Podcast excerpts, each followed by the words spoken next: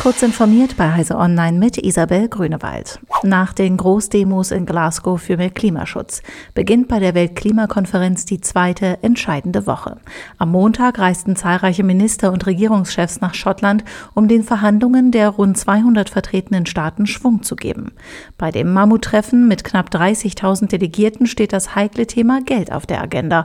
Arme Staaten, die schon jetzt unter Dürren, Überschwemmungen und steigendem Meeresspiegel wegen der beschleunigten Erderhitzung leiden, pochen auf Schadenersatz der reichen Industrieländer.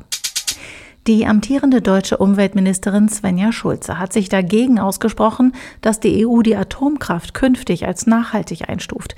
Die Bundesregierung halte die Atomenergie nicht für nachhaltig. Sie wolle auch nicht, dass die EU das unterstützt, sagte sie den Zeitungen der Funke Mediengruppe.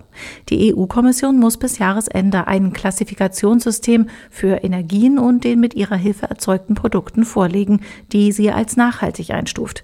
Die sogenannte Taxonomie. Unter anderem Frankreich wirbt für die Förderung der Atomkraft, denn um das Land klimaneutral zu machen, setzt Präsident Emmanuel Macron auch auf Mini-AKW. Schon Apples aktuelle Prozessorgeneration M1 Pro und M1 Max gilt in Sachen Performance mit seinen bis zu 10 CPU und bis zu 32 GPU-Kernen als eindrucksvoll. Doch dabei bleibt es wohl nicht. Apple arbeitet zusammen mit seinem Chip-Auftragsfertiger TSMC bereits an der M3-Generation. Diese soll nochmals deutlich mehr Leistung bringen, darunter bis zu 40 CPU-Kerne.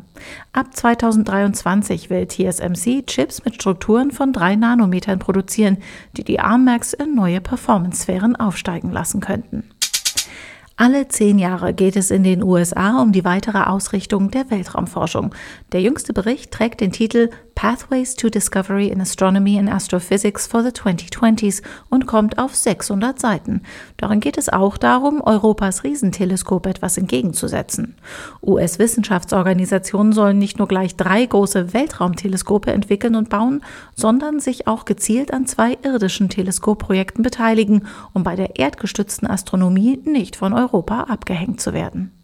Diese und weitere aktuelle Nachrichten finden Sie ausführlich auf heise.de.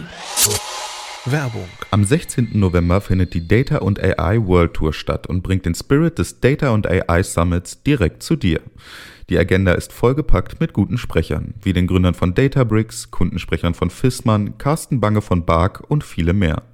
Im Fokus stehen die wesentlichen Vorteile der Lakehouse-Plattform, die sich schnell zum weltweiten Standard für Datenarchitekturen entwickelt.